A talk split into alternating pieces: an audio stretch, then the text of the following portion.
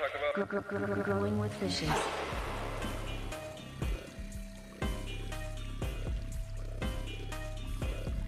Growing with fishes.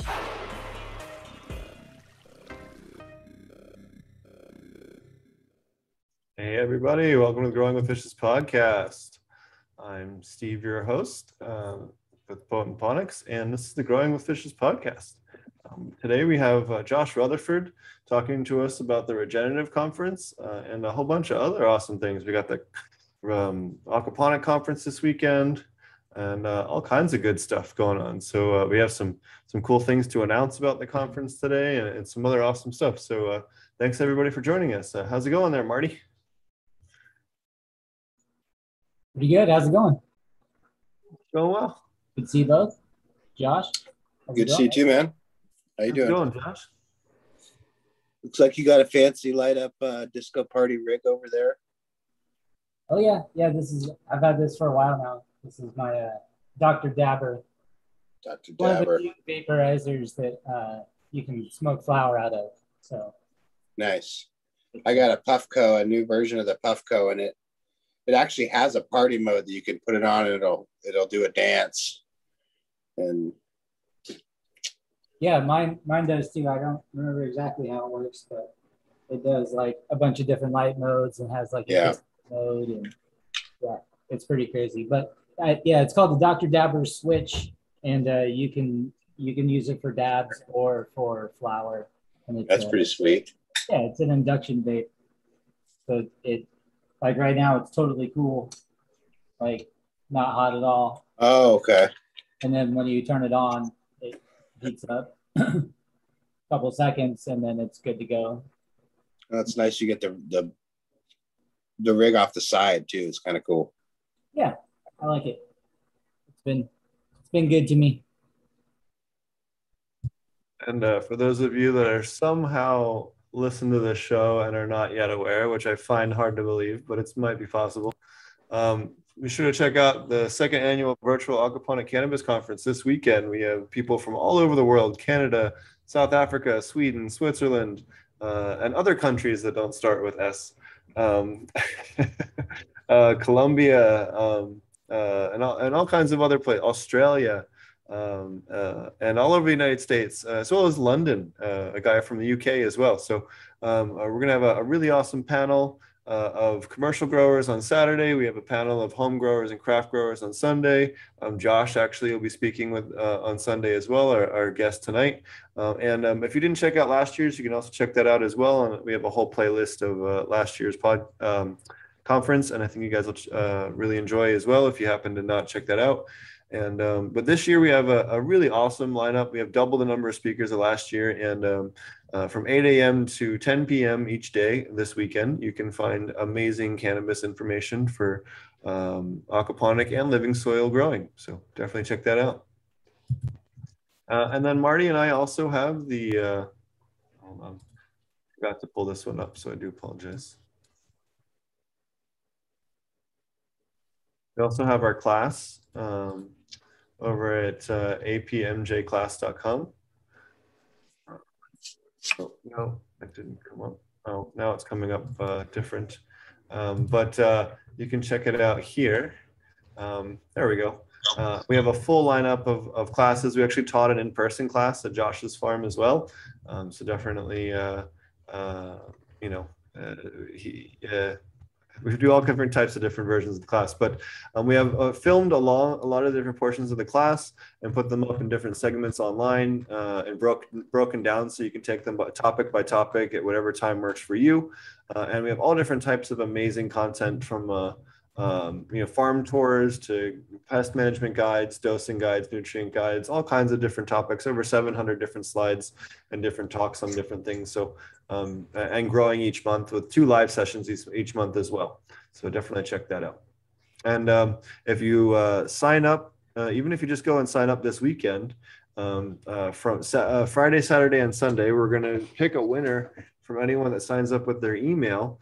And we're going to be giving away an SK403 from Spectrum King, uh, a, for, a free copy of the commercial aquaponics cannabis class, and a full line of nutrients from truenutrients.com. Uh, uh, for up to 300 gallons of system. So if you have an IBC system, you'll have a nice 400 watt uh, 403 light to uh, set up for your cannabis plants and uh, the nutrients and the education you need to get started in your growth. So uh, that'll be the prize. We'll be giving that away at the end of the conference on Sunday, uh, and we'll be picking up uh, the, the entries from those who enter uh, their email through the sign up on ap420.com or apmjclass.com. Um, all you have to do is sign up for free.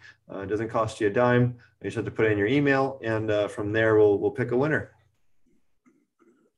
All right, Josh. Um, thanks for joining us tonight. I know you've had a lot of awesome, exciting announcements about your conference this week. You, you finally put your your uh, tickets on sale and stuff. Why don't you tell everybody what you've been up to? Because you've been a busy, busy bee. Um, not to put you on the spot, but I'm I'm, I'm going to. That's what people do when they say that. Um, can I, how do you mind if I simulcast this on uh, Instagram? Sure. Cool. I already started. Great. I have been the whole time. Forced consent. No. Yeah. totally. Uh, yeah. So for the Instagram folks, I just I thought I'd uh, pop you guys in on the conversation and, and get some some more folks in. But thank you. Thanks for having me. I'm like a resident guest maybe on the show. Yeah. Um, panelist at this point. Residency. yeah. something like that. I, don't think we're keeping score, but definitely Josh. But yeah, uh, it's been a it's been a busy couple weeks. Uh, dropping the, the the 2022 conference, Re- Regenerative Organic Cannabis Cultivation Conference.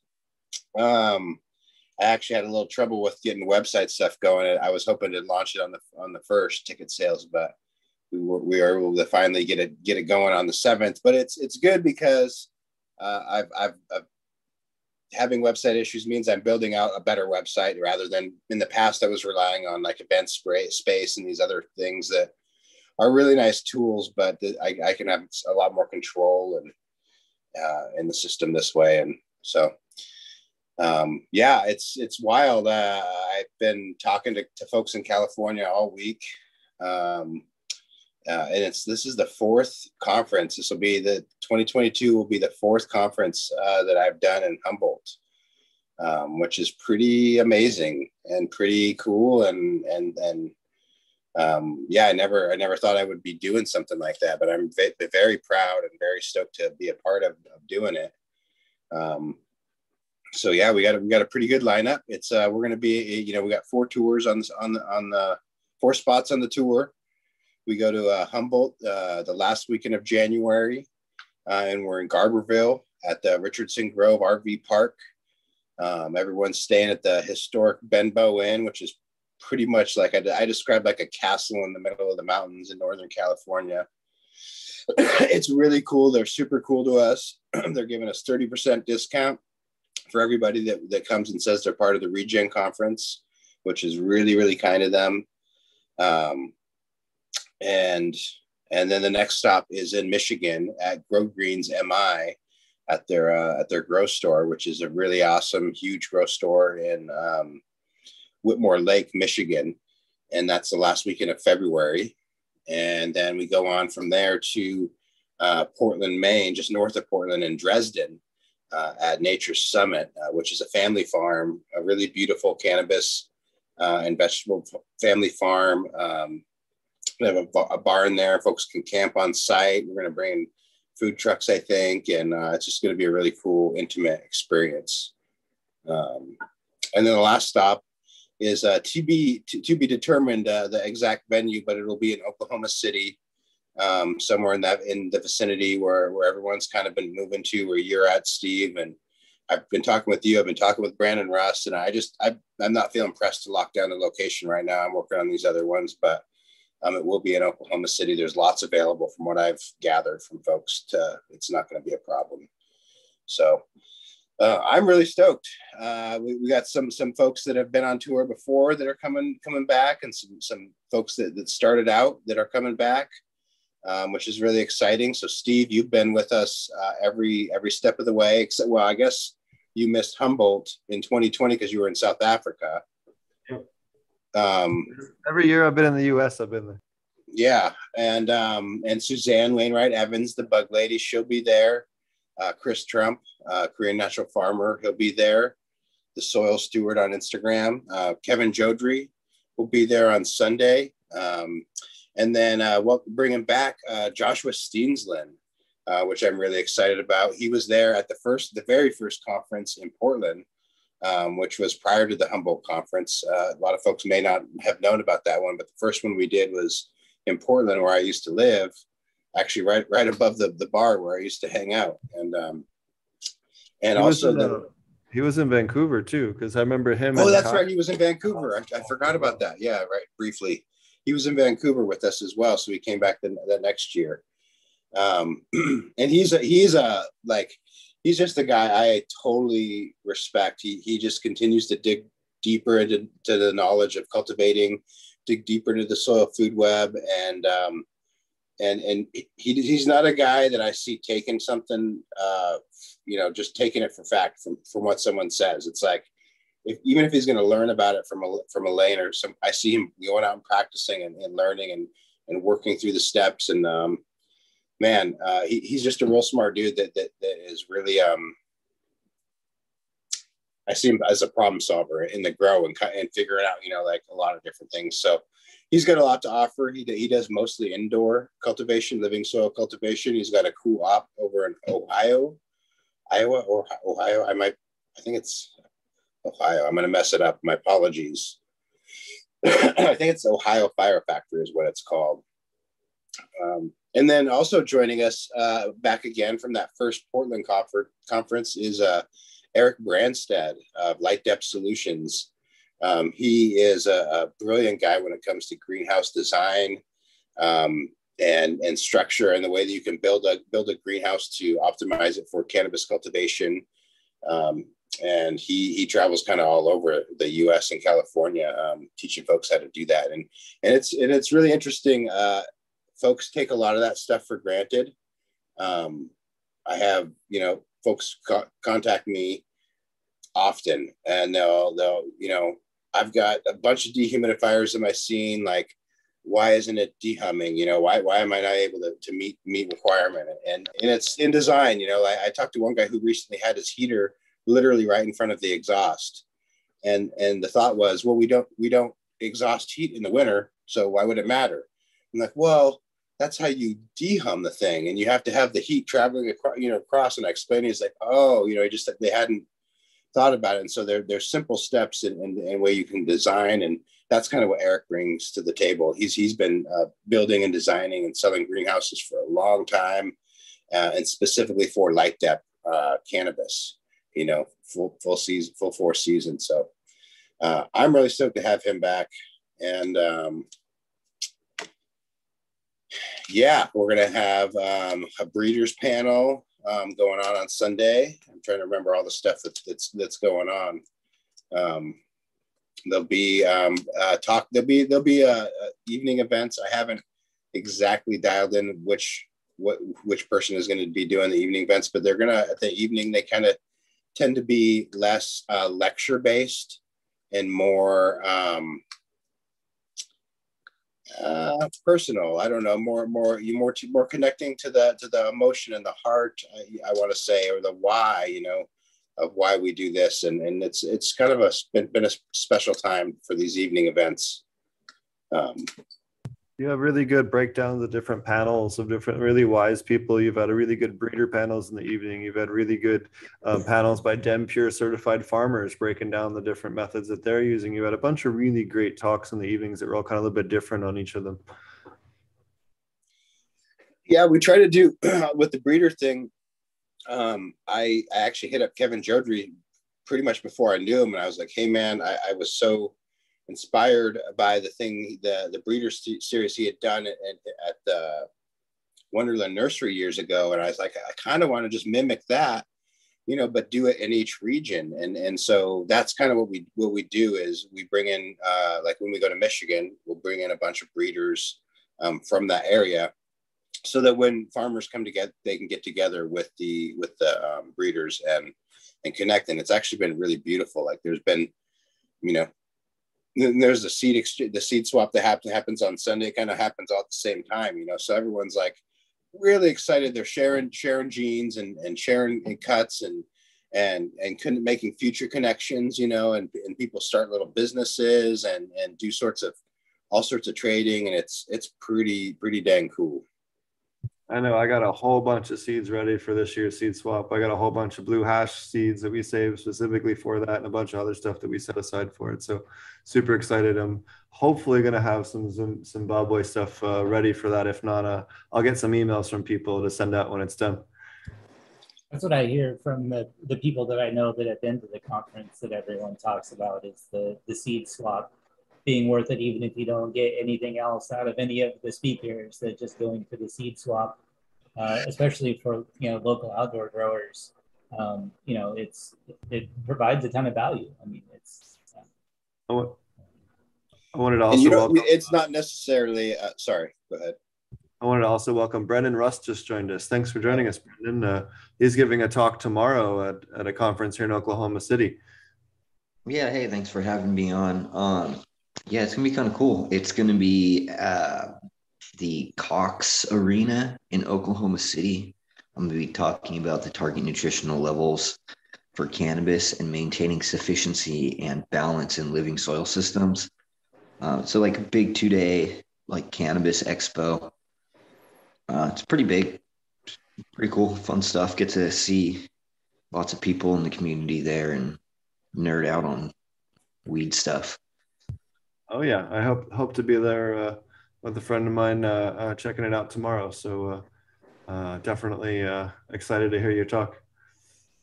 Sorry, I didn't mean to interrupt you there, Josh. I just wanted to to, to welcome him. it's all cool. So uh, uh, you also had uh, Ed Rosenthal pop by your farm today, right, Brendan? Uh, yesterday, yeah, he came by. Um, he he stopped by for a little bit with Nordy. He's one of the people that are putting on the convention. He went on a like little tour of a couple different farms out here in Oklahoma. He went to Tim Delaney, which is one of the OGs from Northern California that's out here. Um, and then I think he went by a Carter Creek Cannabis, which is uh, Slim and uh, Jinx's farm. Cool. Awesome. So you got a kitty there in the background too. Yeah. Animals around here are pretty loud. Also, I did think it was funny. Uh, I met Brendan uh, uh, over in Oklahoma City the other day, and it turns out the owner of that restaurant is going to be a panelist on uh, our conference this weekend. So I thought that was really small world. Really, at Guyutes? Uh, fun, yeah. Uh, far, Fun Farm Grows uh, is one of the owners. He's going to be Oh, on the neat. panel. Yeah, it's a really awesome restaurant right there, all Phish and Grateful Dead themed. Uh, and they have great food. Oh yeah, definitely. Uh, yeah, uh, definitely a sweet spot. We'll have to take Josh when he comes to town. Yeah. When are you going to be? When's the uh, Oklahoma Regenerative Conference, Josh? I'm not taking a dab here. Um, it's the last weekend of um, April.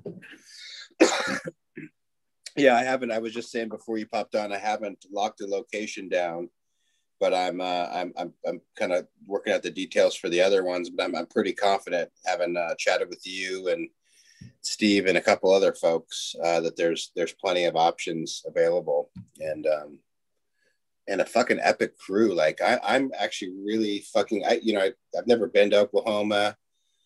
I never would have ma- imagined like you know. I don't know anyone from Oklahoma, I guess, and you know what I mean. There's nothing drawing me there, but like now that there's all these all these friends have moved down there to grow weed, uh, I'm pretty stoked to come check it out and see what you guys been doing. Like, seems like an epicenter of just hard work and, and getting it, getting after it. You know, trying to like kind of like kind of reminds me of the gold rush, like people moving to moving to a place trying to you know get their wares and figure that you know. I imagine you guys are all just like it is. dirty fucking Wookville, just like no showers for 30 days at a time.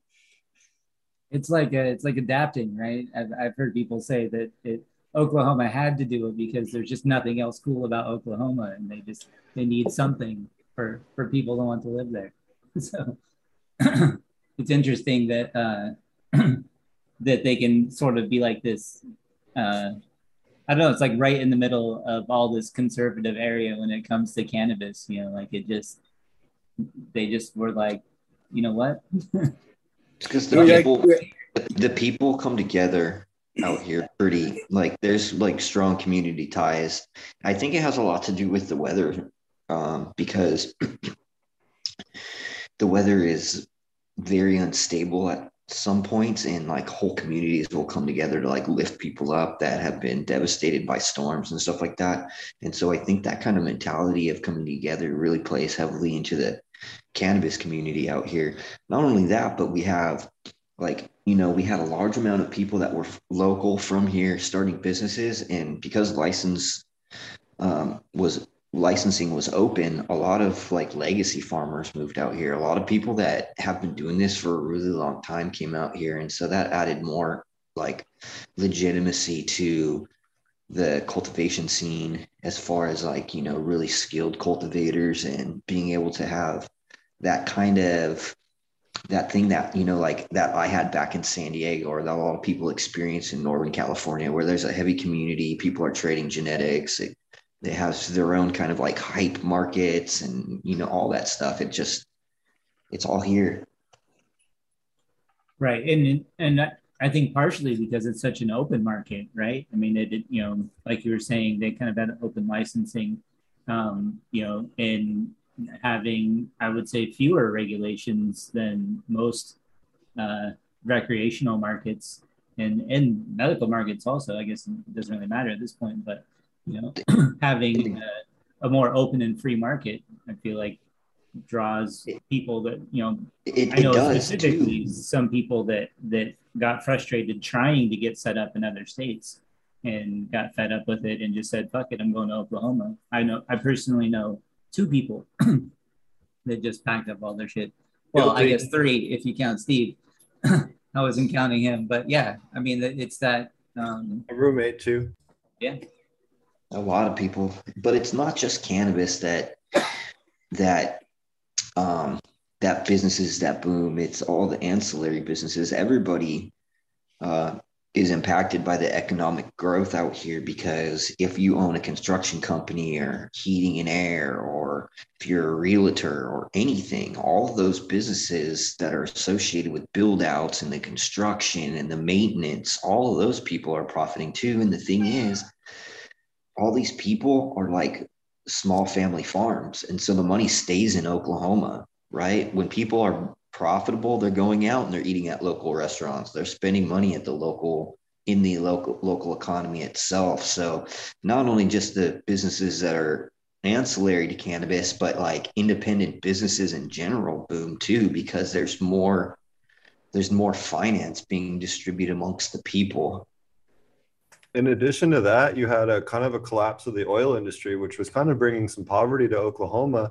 And and now all those people that were working with pipe fittings and, and gas stuff and stuff are all working in the extraction industry. It really has helped a lot of the people that were suffering from the declining oil industry have really good paying jobs in, in something that they already have a decent amount of skill and knowledge with as well. You know, uh, uh, not just on the extraction side, but also on the cultivation side. So you're saying the plumbing, the the infrastructure workers, really, it has kind of helped directly make up for the the failings of the the uh, you know fossil fuel industry uh, in terms of income. Um, both you dudes have been there for like over a year, a couple years probably. Are you? Um, I mean, I know that people have a lot more people have flooded in post post you guys. I'm a resident as of next week. I can hold my own license. Nice, dude. Um, in Washington, we started out like with 300 retail stores and 1,200 growers, licensed, you know, rec, rec growers. And now we're down to about 600 rec growers and 500 stores. So the, the odds have gotten a little bit better, but just like everywhere else, uh, when COVID hit, you know, this is just like, you know, everyone's like, oh, there's a need for weed, and everyone starts growing weed, and then there's too much weed, right?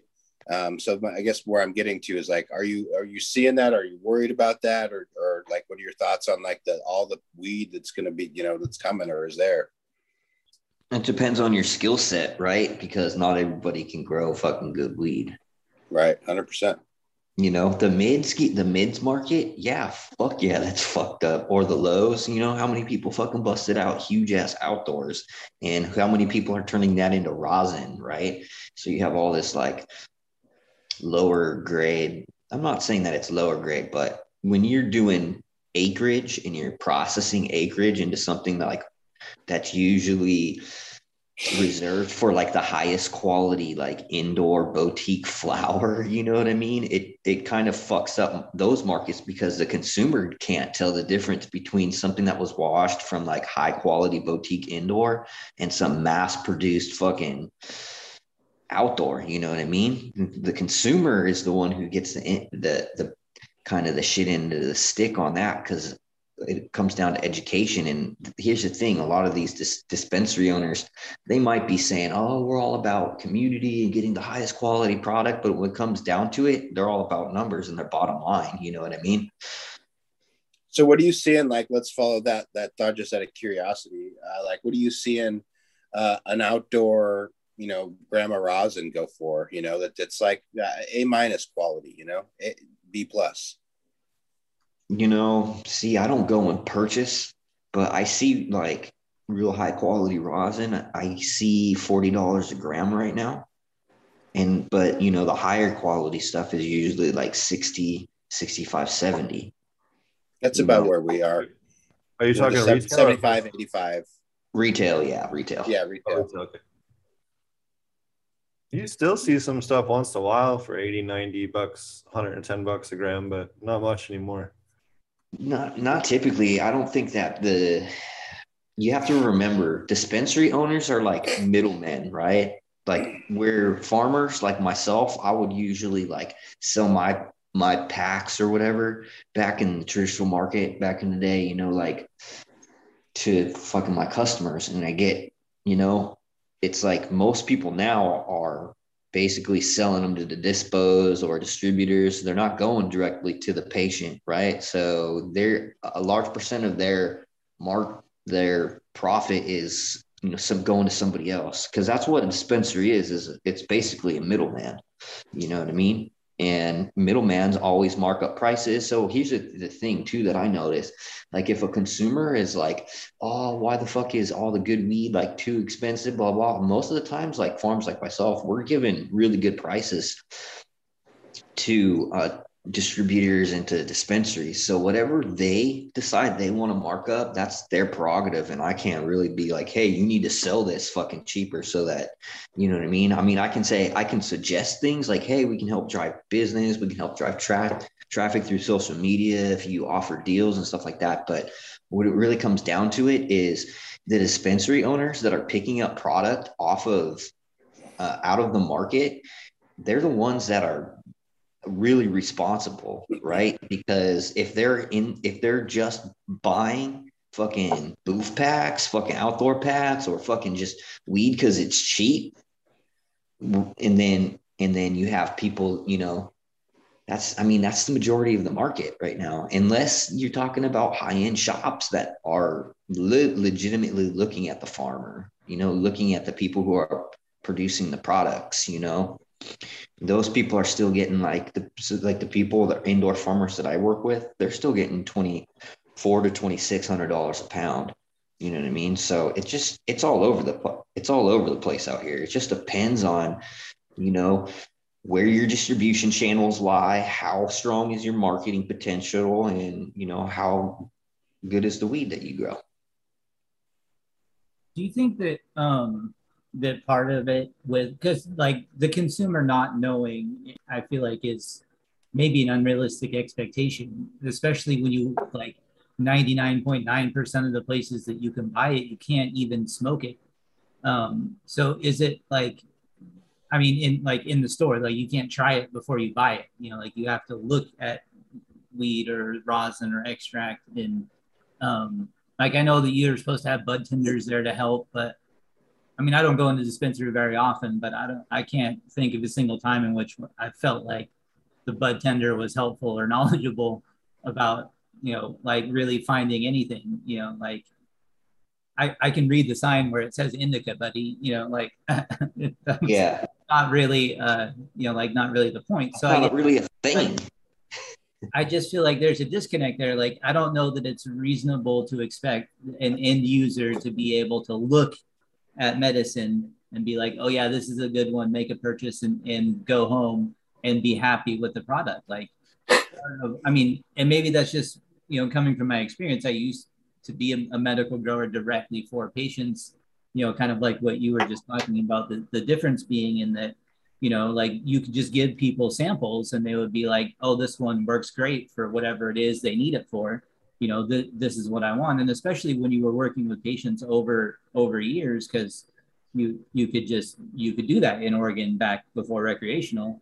Uh, you know you could make exchanges like that. So you kind of miss that like uh, um, ability to get any sort of feedback as as a grower about what you're growing and what they want and how it works for them. Um, you know when it just goes to a dispensary like you're talking about i feel like there's a there's like a, a big disconnect and that that's sad because in oregon you used to be able to you know we used to be able to have that experience of getting patients their meds completely for free and being able to sell the excess directly to the dispensary and, and cover all of our costs and, and in that way and have it all be above board. You know, we had about six years or so that we could do that before it all got messed up. And uh, um, it would be nice to be able to go to go back to that. And so I think that part of part of what we deal with in dispensaries is, is that you you the end user can't consume anything at all and uh, you know they have to buy a small sample and come back for it and who knows if it's there or not but i just think it's messed up that you can't go to a dispensary and try out uh, you know a particular sample if you want to even if you have to pay for it you know like uh, it just seems really weird that um, you, you really way other than like buying a sample taking it home and coming back later for another pound of plastic Well, it'd be nice if you could get flights in the way that you get flights of beer. If I could go to the dispensary and get like a quarter gram, half a gram, or even a gram of a bunch of different strains, just enough to roll a J or two with, or a couple of bowl packs, uh, and one or two bowl packs, and, and just so I understood what the fuck, or even something that like spelled out what the differences are um, for people. So like, hey, you don't know you if you're new a cannabis patient and you come to a dispensary, I can't think of one of the better upsells for someone who just came in than having a, a, a nice pack that gives people a range of different types of cultivars so they can understand what's going to work for them medically and be like, here, you know what, you you don't know what works for you, I don't know either but you can buy this pack of four or eight strains that have radically different uh, chemovar profiles figure out what's helping you with your stuff and then from there we can start working on on what types of cultivars that we can help you that would be an amazing thing for people to have at dispensaries I think that one of the things that, you know, as all of us being educators, cannabis consumers for its medicinal aspect, I think sometimes we also forget that some people simply don't even give a shit, right? There's new people that come online, new smokers all the time, and I forget. And if your customers are Island Boy, then I mean, how do you market? You? I mean, they're gonna they're they're basically gonna go in there and find something that they've heard a rapper rap about, and a lot of times you can like if you want to be really profitable and successful what's really interesting is you can go to a site like leaflink and see like what the most popular shit is right probably some cookie shit or some gelato cross or you know what i mean and and if there's like a gap where you know that you know gelato crossed with this or whatever is, was super popular, but none of the farms are cultivating it, and you know that, and then you can go in and oh, I'm going to grow a bunch of this because you know that shit's going to sell. Like some stuff just sells just because of the name associated with it. And looking at and you and looking at it from that aspect, I mean, some people don't even care about indica, sativa, anything. They're just like, oh, I heard about this stuff, blah, blah, blah. The rappers are all singing about it. I want that fucking purple weed, you know? And it's like, uh, and when it comes to market and it comes to like sales, I mean, dispensary owners not gonna like turn somebody down and you know you know what I mean. It's just like there's different. We have like so many different consumers. So being able to try to fit all of those consumers into one category, it's not it's not really feasible, you know. So you it's man, it's it's a weird way that it's a weird state that cannabis is in, you know, because because of all those different factors, all the different things that are involved, you know, marketing and or education. Some people care, some people don't care, you know, like it's just hard. And the more people that get to grow at home, you know, just totally just average people, I, as that just starts to become a thing, I think that that's really gonna, you know, help separate a lot of stuff. You know, like there, there's gonna be a lot of a lot of people that be like, oh man, well, you know, there's a lot of people that are already that just just grow what they need for the year. You know, a couple, two, three plants, four plants, whatever it is, um, and that's it. You know, and and they're fucking happy and they maybe get a little bit like you know i have my neighbors and stuff that like they'll come over and get it ask for a cut you know or maybe and they'll bring me back seeds and stuff and um i think that's really going to be just a, a, once that kind of kicks in that'll be it'll be nice because it'll put a big distinguisher in the game you know people won't be like certain people won't be chasing after that shit. Yeah we'll still always have hype hype shit but um, i think that home grow was great too because the basis of so much of the community but also when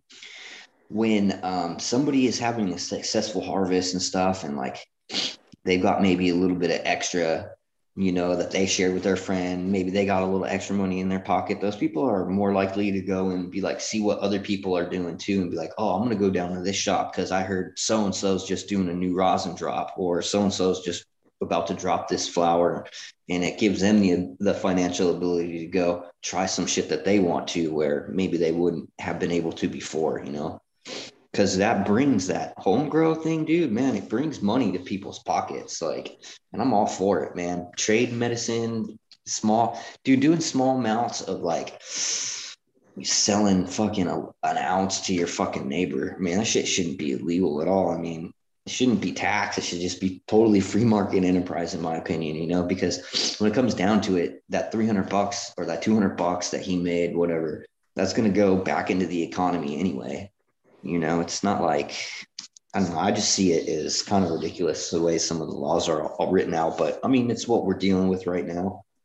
Well, it's little. That's actually a little understated too, because uh, you know, the in small market economies like that, it, it'll it'll like you were saying earlier, it'll turn over inside of the town itself. So, you know, when somebody goes to the local grocery market and spends that same five dollars, then the person who owns the local grocery store still lives in the community, and they go to, back to another uh, gas station that's owned locally, and that so that same five dollars gets turned over. They economists say six times. So if you instead of spending money at like Walmart, where you know basically most of that money gets exported outside of the community.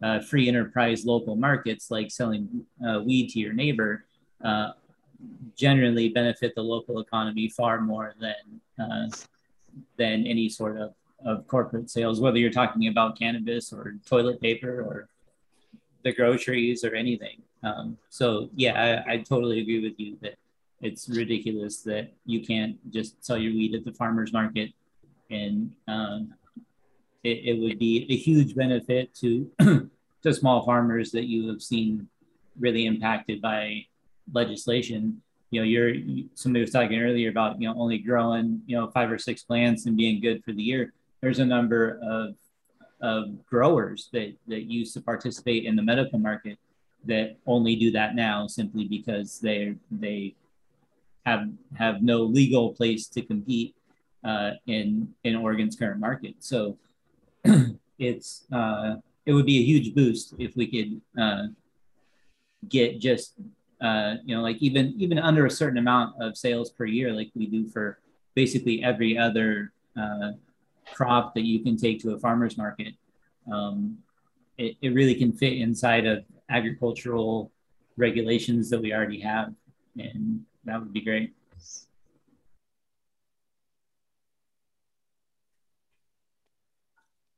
So, uh, what other speakers do you have? Uh, I know you you've got a lot of cool stuff that you've been working on there, Josh, uh, for the conference. Any other uh, interesting talks or other things you want to mention on the conference?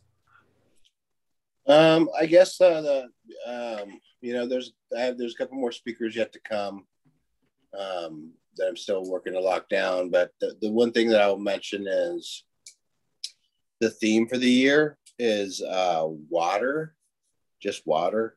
Um, not just water. I mean, water. Water's pretty. Uh, it's the thing. Uh, you know, it's it's a huge thing, and, and it's it's uh, becoming a very big on demand thing. I know a lot of us have been talking about it, and and we we farm, and it's it's a theme within our community that we, we farm with water conservation, and we do things to sequester water and carbon and and, and whatnot. But um, I just really want to turn up the awareness and turn up the the conviction because I think that it's going to become a lot more pressing uh, as as we just. I mean, every year since I can remember you know it's it feels like there's just extremes and they're getting worse and worse you know right now we're, we're getting floods it's just been flooding for the last three months two two, two months not three months but two months we've just been you know we get a lot of rain here so like i'm used to rain uh, but but we, get we were getting a lot like an inch a day you know where we usually get a drizzle you know like very little amounts of rain um, we we probably reached three quarters of our our usual rainfall in the last two months. Um, you probably getting the same thing down there, Fumi. But yeah, pretty much constant level rain. Yeah. Like for example, I want to go out and take like I mean this is not weed related, but I want to go out and take like foliage shots, like autumn shots. It's just pouring rain like pretty much every day. So just I look at the weather and like, oh, sad panda. But yeah. So luckily I don't grow out outside because otherwise I'd be an even sadder, sadder panda. Anyway, cheers. Yeah, if you were still outside, it would be you'd be a sad, sad person. it would be miserable, man. Yeah. yeah. Rot and misery and PM and If you've never harvested giant outdoor plants in the rain, let me tell that you. too. Yeah. Yeah. You're going to be soaking wet, cold, Don't- don't miserable. it. It's, Hey. it's dark now. Like it's like basically always dark now. So Right. Hey Josh, are you going to have anybody at the conference that might be able to explain to me like what some of these weird names are? I the- don't know. I can't, I can't read that Coke one. What liquor? that have to say? what What Coke liquor? Coke liquor, dosey, It liquor, happens. celebrity foul mouth. I mean, Hollywood Pure Kush. Uh, Okay, all right. Cro- cro- I can I can I can break them all down for you. At least, at least these are all names you could say with a straight face to a seventy-year-old woman. Like some of the shit that people name this shit, it, like it's something that I really run into because because Brendan knows this a lot from working in Oklahoma. Like over half the market here in Oklahoma is over the age of fifty-five. It's predominantly a, a more, you know, it it skews towards people that are older. Um, so you know, people forget that when they're naming stuff like cokehead slut and like you know, like well, yeah, I mean, Coke liquor. DMT How, how am I and supposed to LSD, plant these like- with my son? Like, I'll be like, yeah, son, go plant this Coke liquor over there. You explain to him. It's it's simple, son. The the um the mother was cocaine hippos. I mean, he goes, "What are cocaine hippos?" Well, there's a guy named Pablo Escobar, and you, You gotta get- education. Let me show you.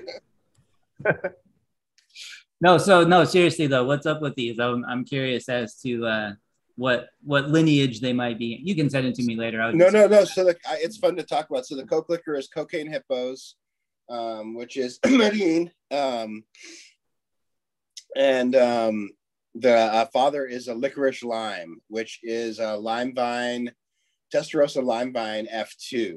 Um, Testarossa being a magnum opus or Royal Kush uh, cross Skittles. So it's got Skittles, Royal Kush, um, and the um, the the the, the cocaine hippos is is a Girl Scout cookies uh, Chem D, essentially.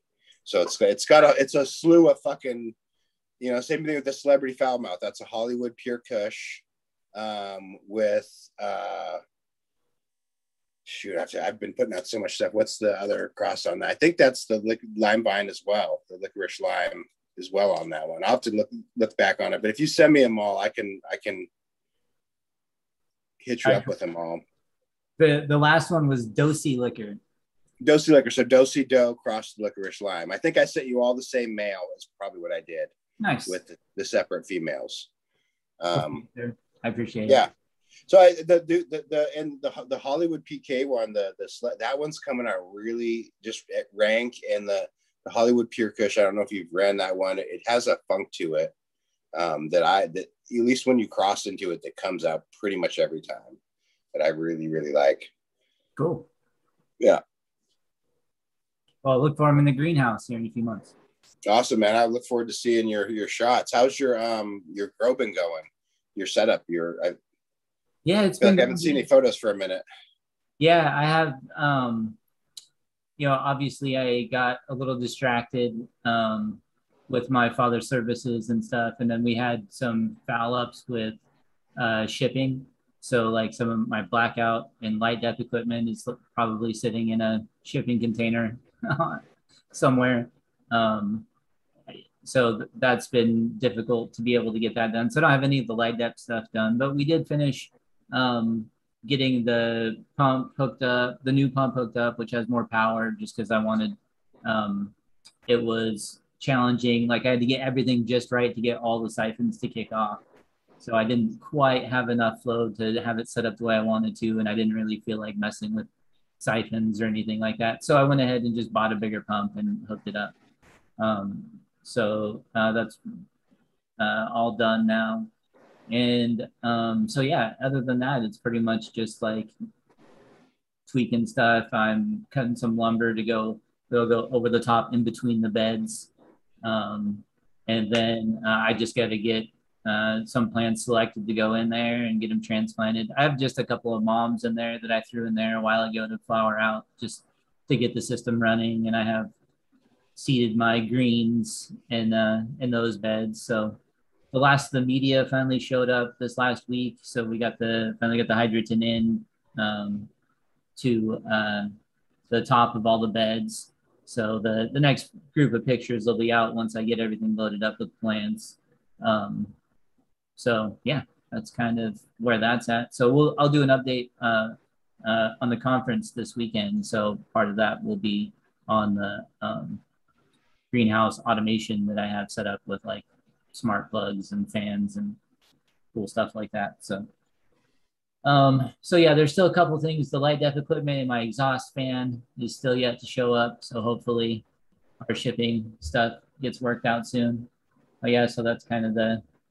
So the the plastic is on now. So the the clear is on and set up, and the um, we are just getting ready to do the roll up sides and the hydrotons on top. And we do have it, like I said, we have a couple plants uh, in the system now, but that's that's pretty much it. It's all designed to be, uh, you know, kind of one tank over the top. Um, so all the plumbing just runs inside the tank itself. All the overflows for all the beds, if something does get clogged up, just go right back down into the tank. So it's all designed to, you know, just be kind of a larger version of my indoor um, with different sized beds. Oh yeah, and so since this picture, we also did all the electrical and hooked those up. So- right, right here.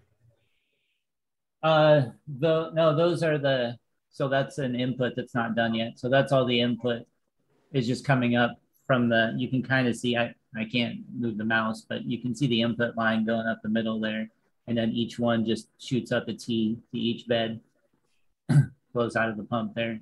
So I I have a totally different pump now, which I'll we'll have pictures of that. And so on the right hand side now, there's a little pump house set up with a larger pump to go through there. But there you can see the U siphon on the or loop siphon or whatever you call it on the right, and uh, that's the water input there. You can see coming up from the from the bottom, and so each bed fills and drains independently on its own, um, and the now the hydroton is on top, so it would come up to the top of the bed. You'd see up there. You can see where the overflow is cut there, where that piece of uh, thing is just sitting in the groove there. That's the that eventually gets tied down to be the overflow. So if a bed does get clogged up for any particular reason, um, it'll just overflow back down into the tank. and not make a mess. So in between the beds will be covered eventually. So um, I'm designing it so that uh, we can flip them over. So there'll be a, kind of a lid that'll go between each one, and one side will be white and one side will be black. So we can flip it over depending on what time of year it is. So if we want heat in the wintertime, we'll we'll flip the black one over, and if we want to reflect light in the summertime, we'll put the white up. Um, so uh, working on those. Those will probably won't be done by this weekend, but that, that's what we'll do eventually. And yeah, so that's kind of the the overall design. Each one just floods and drains back down into the bottom. The tank is sloped from one end of the to the other. So underneath, I don't know if Steve, you can go back um, to where you can see it goes. The tank goes out to a larger portion. Yeah, right there. go back to the larger picture. That's going to play a video in a second, I think. So yeah, you can see So the go- fish run the fish run the whole length of the system. Yep. So Yep. it goes underground, uh, or not underground. I mean, I guess sort of underneath the end wall of the greenhouse. So where I'm standing right now is outside of the greenhouse, and that is just a shaded area. So it's Right. like a carport. Um, so that's kind of where the the tanks will go. Eventually, I'll probably put in a filtration, but the fish swim all the way up and down uh, from one end to the other and it's sloped. So this far end that we're walking out to now is only about a foot deep. So any change in water level happens all the way down at just the one end, and the where the fish hang out most of the time down by the pump stays pretty much the same water height. Uh, it varies very little because there's so much surface area. so you don't get very much uh, variation in water. It holds about uh, 550 gallons or so, depending on how full it is, um, total water volume. So This is just gonna a, say, I mean, all the bees, so clean, all the bees drinking uh, from his system right here. It was one of the things I noticed in San Diego, and I'm sure Brendan noticed this watering his plants too. The bees love to come drink from your plants as soon as they, uh, as soon as you water them. Yeah, we get we get bees and all kinds of different types of, you know, pollinators. I would say coming in to to check it out uh, for sure. And we have systems in the front yard, and we have another small greenhouse system that we in a, the front yard had had a lot of decorative flowers and bulbs and stuff that come back every year from the the very nice lady that lived here before had a beautiful yard did a great job so we get we get tons of beneficial insects back every year which is which is great but yeah Did you insul- insulate underneath the, the trough, if you will? Um, i did not? You did No, not. the only thing that's under there is about um, three layers of landscape fabric, just to give it a little bit of cushion because it is pretty much solid rock. Um, I was a little concerned about some of the edges. We actually, instead of having of digging it out by hand, we had somebody come in with an excavator just because it was um, it was just brutal trying to dig uh, in it by hand. So we brought a little excavator in and he dug the whole thing in like 45 minutes. So it was it's pretty pretty cool. We were, um, someone had, had asked about on one of the, the, one of the Facebook groups about insulating or reinforcing and or reinforcing an IBC tank. And it, both Steve and I were commenting on it. And uh, I was just, just thinking that reason that's the reason I asked is, but you know, when I had, I had I had recommended insulating an IBC tank, and it was because I of my experience in Minnesota, which has a very deep frost line down to six feet. Um, you know, so I actually uh, I I had done my IBCs without insulating them, and I just couldn't get get up to temp, and so I finally pulled them out, pulled them out, insulated them, dropped them back in, and was able to get everything up to temp, no problem. And and um, but you're you're in a warmer climate, so you probably won't have any Yeah. issues. yeah, and I I would prefer to go a little bit deeper in the ground, but again, because it was such solid rock, um, Right. and in the location of of this particular greenhouse, I didn't want to go much deeper. Um, so I you would get a little bit better, obviously. Um, thermal insulation, if you could go deeper, you know, generally, you know, four to six feet will give you a pretty consistent temperature, at least in more moderate climates like I'm at here. And I'm only two feet at the deepest, so um, I don't I don't plan on it um, being a problem. I think it'll still be enough to be able to regulate the temperature um, for for the most part. Uh, I may have to throw a heater in there on the in the coldest days, um, but I don't even run a heater in there right now, and I could probably get away. Um, I I'm going to try and get away with just a passive, like solar water heater um, on a timer. So we'll we'll see how that works. But I have a I have a design I've been working on for um, uh, being able to do it as part of my automated system uh, to be able to run the water heater, solar water heater when necessary. So that's uh, probably you know three or four projects away at this point, but uh, it's definitely on on the back burner. But I could just throw a regular tank heater in the deep part, and I feel like I'll have enough insulation, especially being mostly or 100% covered uh, from end to end, because um, it'll either be you know the space between the media beds will be covered, other than a very small amount, uh, and then also the cover um, going underneath the greenhouse to the other side will all be completely covered and um, sturdy enough to walk on. So there'll be a door uh, where we were looking through there. So you would step up on top of the tank and open the door in order to get in.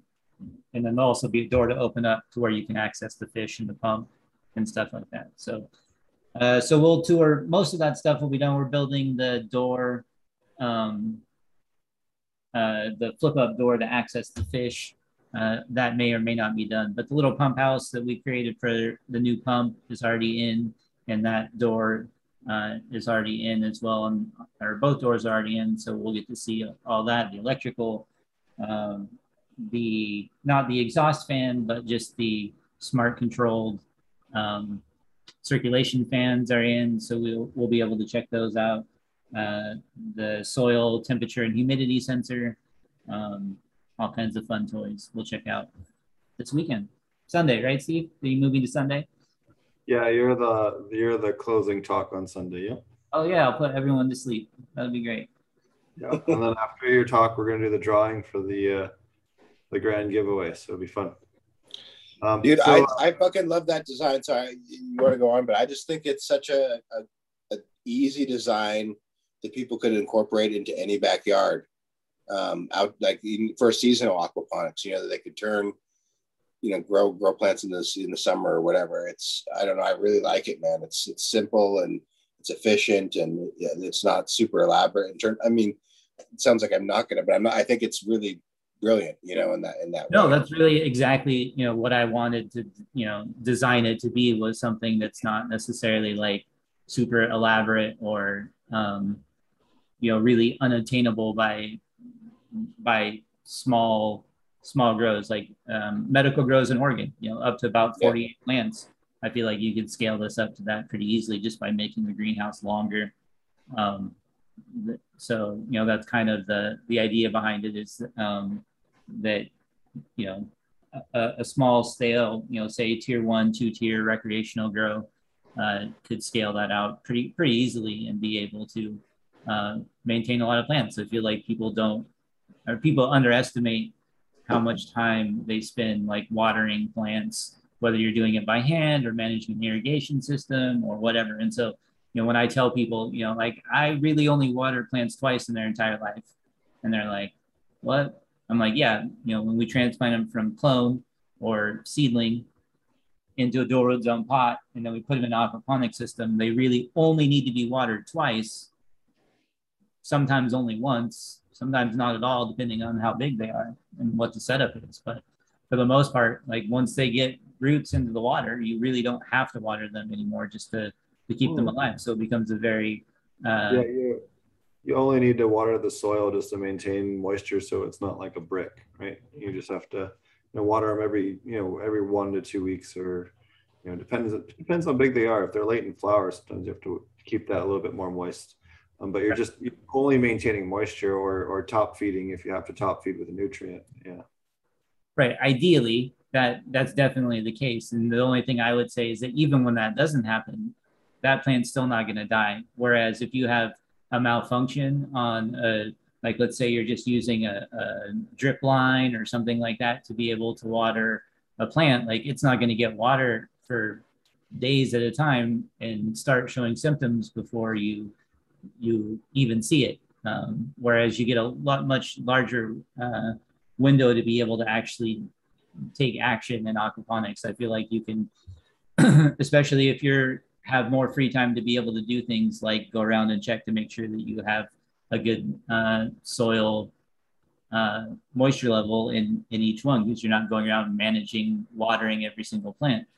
Um, you can go around and, and identify those areas, like if you've got a clogged drip line or something like that, that is watering your dual root zone. Because I do have, you know, just like Steve has a separate um, watering system to water my dual root zone. So separately from the input in my beds, it's just on a timer. It waters whenever I turn on the pump. Basically, is is how my my system works. I know Steve has different setups, but essentially it's like a drip line uh, that goes to uh, the top of the dual root zone pot that keeps your soil moisture where you want it to be, or maybe you're feeding uh, nutrients through that liquid um, directly to it. Maybe you're feeding a tea, or I've done uh, FPJs, like the one of my more popular indoor grows before I moved here, where I grew, you know, some really bright colored cookies, and it came out really well. It was all fed through, you know, liquid uh, FPJ nutrients essentially uh, to the dual root zone, and that's the only supplement that it had the entire time.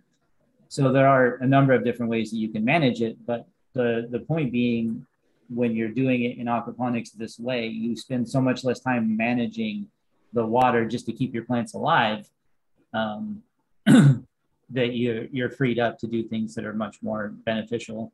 Uh, so it, it just I just feel like it's a huge benefit in doing um, whether it's aquaponics or dual root zone aquaponics or or anything else that uh, it's one of the big reasons why I wanted to do aquaponics in the first place. It was just not having to constantly worry about watering my plants. Watering and weeding, those are the two things that drove me away from traditional gardening, I would say. Um, so those are drastically cut down uh, by doing aquaponics in a number of different methods. But dual root zone specifically, I feel like is very forgiving in that even if you did let that soil break out and go completely dry, that plant's not going to die and it's still going to finish. Whereas in a commercial, you know, like a Blumat setup, if you've got a Blumat that is malfunctioning, you know, that's going to probably cause issues that will be much more obvious at final harvest. That's just my opinion. After doing it pretty much as many ways as I can find. So with this vertical top out style manifold, um, it works really well for automatically purging air, preventing venturies, and allowing for very accurate dosing. It doesn't matter if you're doing soil, living soil, coco, aquaponics. When you need to have accurate water dosing, this is the best manifold design. Uh, we've tested over 30 different ones with me, myself and Robbie back at the aquaponics source, and this is the one that we settled on. And man, does it work well! So this is what we use at all of our commercial operations now. But this is the best, you know, kind of gives you the idea where you fill it up from below from a, a tank, pumps up through here, and you set it on a seconds timer so the water can flow. Sorry, I'm pointing at it and you guys can't see it.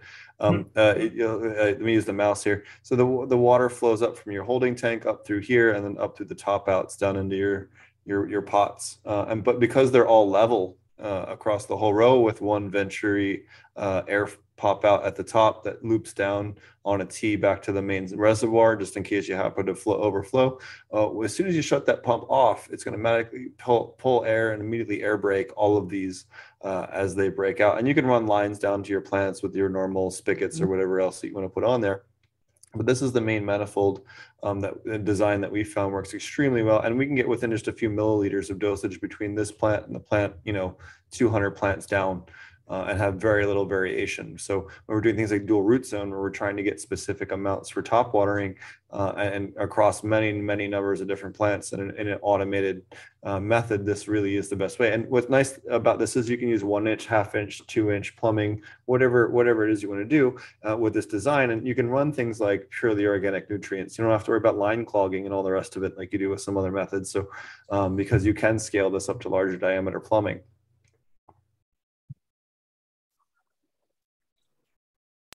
Yeah that that's really a great way to solve a problem that i feel like anybody who's done a significant amount of drip lining or anything else um, you know at some point you're going to run into uneven distribution once you get to a certain size. So that's thanks for sharing that and everything just uh, sorry i had my, had my mic off but uh, er- the the solution just uh, drains back to the bottom. So that's how you get Yep, and because we're not running anything that's not fish safe, it doesn't matter even if I happen to overrun it too much uh, by accident. Um, you know, we try to dose about 50% of the saturation rate of the soil, but if I happen to overshoot it, no big deal. We're not using anything that's going to hurt the fish anyway.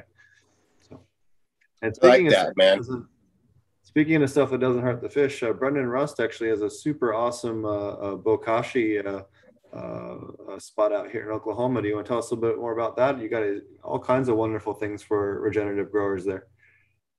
Yeah, so I have my office out here and I mainly just use it um, for doing my manufacturing for the microbes, um, doing uh, filling orders for sending out packages, and uh, doing like, you know, uh, packaging up like mineral amendments. But Bokashi's Bokashi Earthworks is, you know, mainly focused on uh, microbial inoculants, um, mineral amendments, and I'll be working on some other stuff too, just to help people that aren't familiar with um, the type of style that I do, that aren't familiar with, um, you know, modified growing mixes or living soil systems.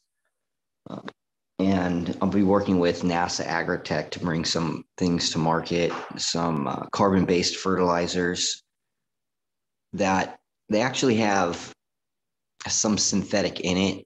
Like they use hydrolysis. So they use like a mineral apatite and they use hydrolysis to extract um, all of the the elemental molecules from the mineral. That way they can attach it to uh, carbo uh, carb carbo uh, carbolytic acid carbolactic acid sorry it's uh, COOH. It's a carbon, two oxygens, and a hydrogen. And it's basically like pure fulvic acid.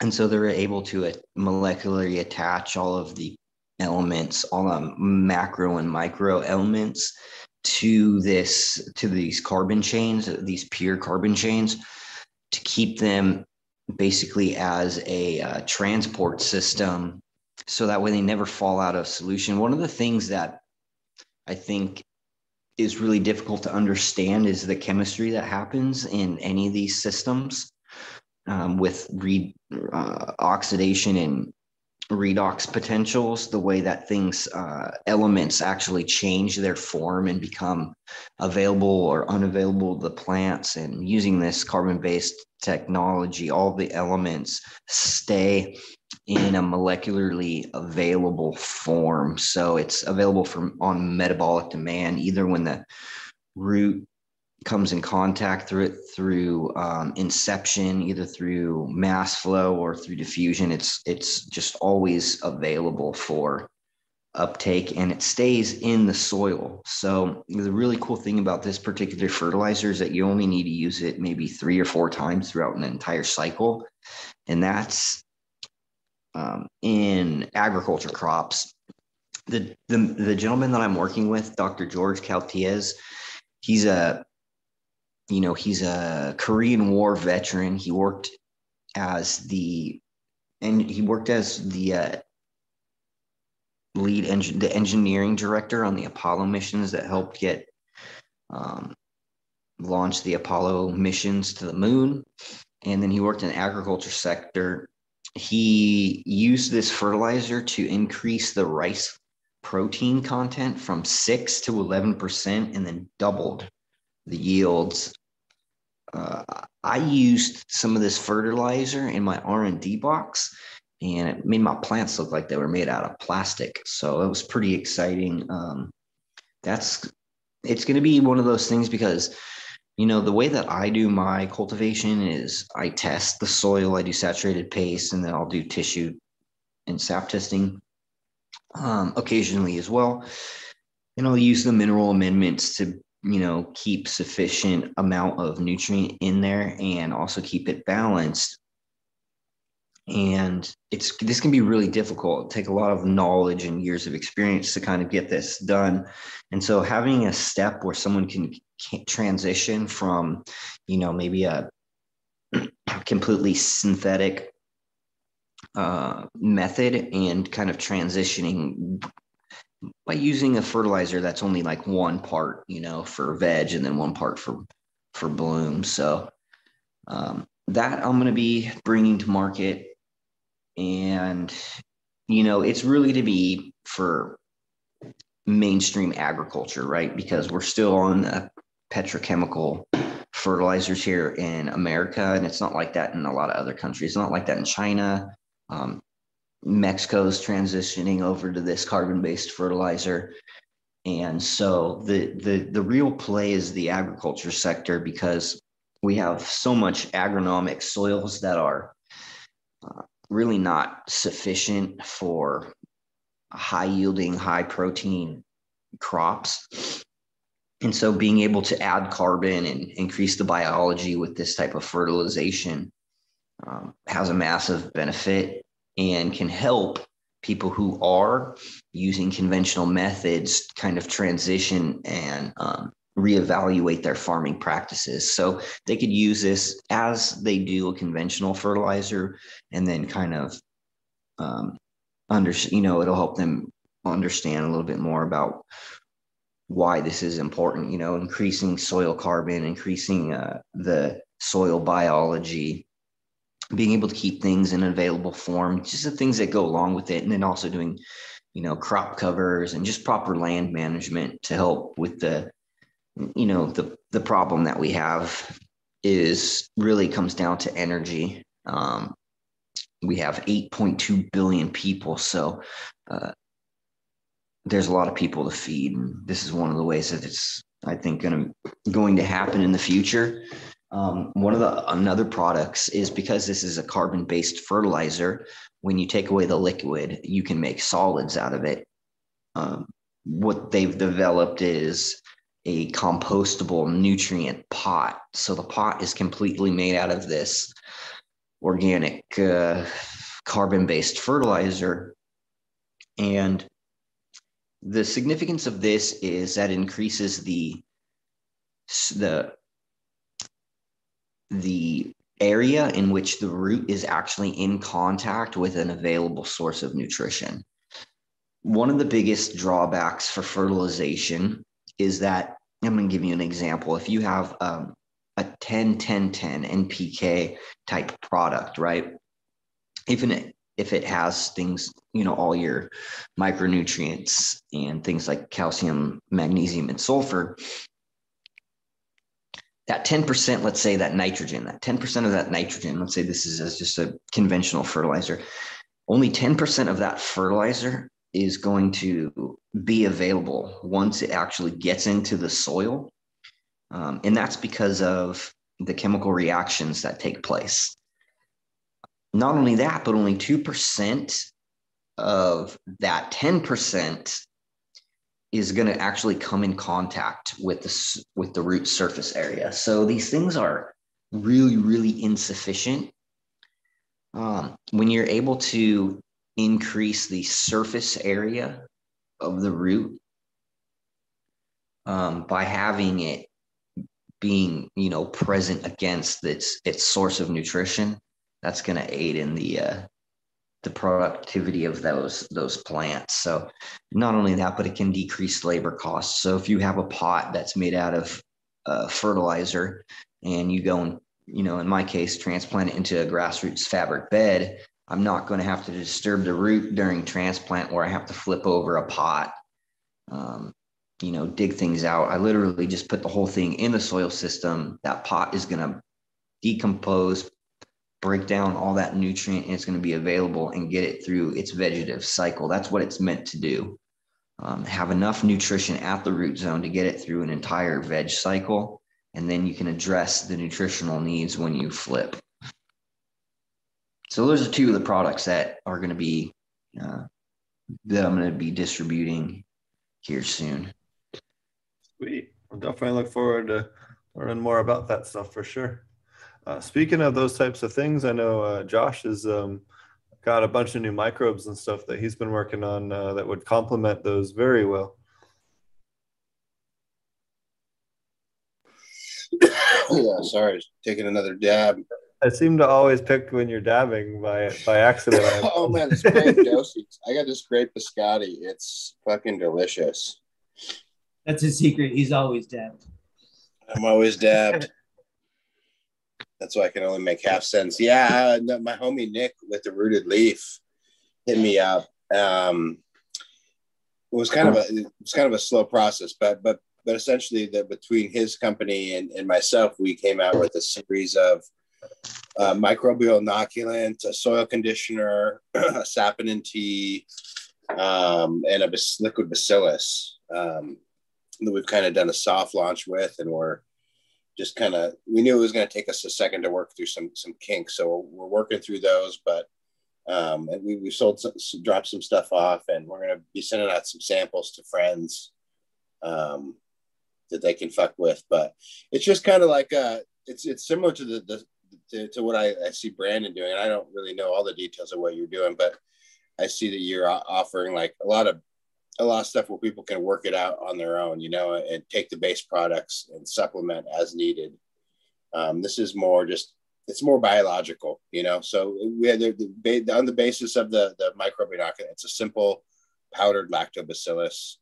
Um, it's food grade. I mean, simple, but it's food grade and it's super high counts per whatever. It's it's just you know super nice stuff. Um, it's from what the research that Nick has done. It's it's um, has the highest counts of of you know on the market, and it's not something he's making. It's something he's sourcing. So.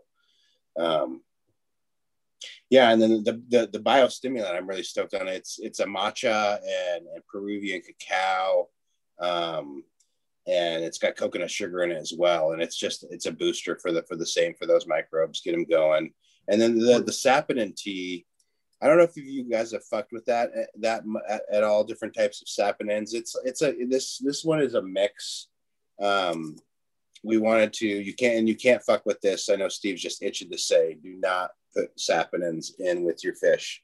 It will 100% kill your fish systems but um it, it used in different ways. It, it adds a lot of lot of oxygen oxygen and, and surface area to your to your um, root zone to your soil excuse me but it also the, the, the some of the products we use build fungi right so it's not just saponins like soap nuts but the licorice root actually feed the fungi and, and build up that that fungi population which is is what we're after in a, in a cannabis situation. We're after, after, in my opinion, higher fungal loads than, than bacterial loads, um, which is I, you know what I, I hear this a lot. I hear this a lot. And one of the things that I always think about is that when you see something like fungi, right, and it's visual, visual, and you're saying, "Oh, look at I have a fungal dominant uh, soil," I feel like if we were counting actual cells, that no matter what,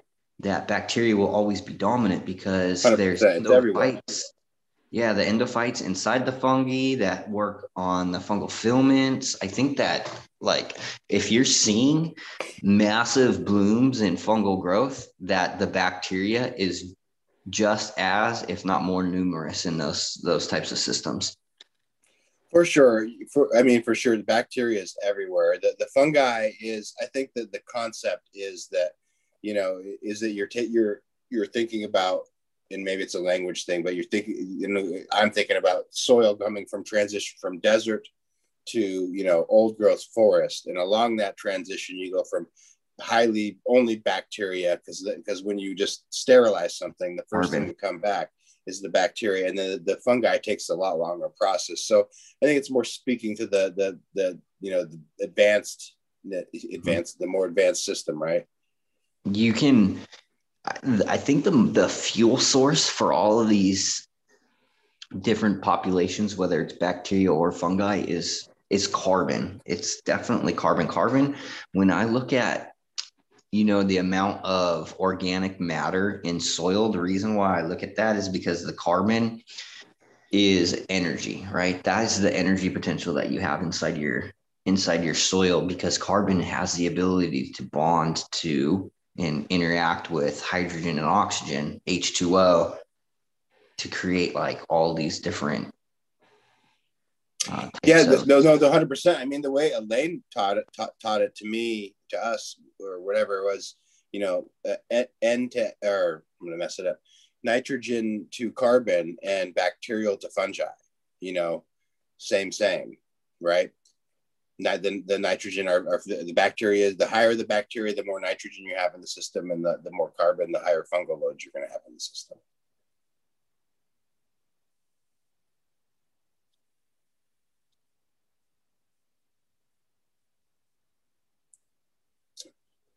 I think it's cool that you have a powdered lactobacillus uh, product to further complement uh, people's traditional production as well. You know, adding and diversifying your lacto is never a bad thing. Be it with Yeah. bokashi, a lactobacillus, or air collected with KNF. I, the more different types you can combine together into your collection, the better results you'll have.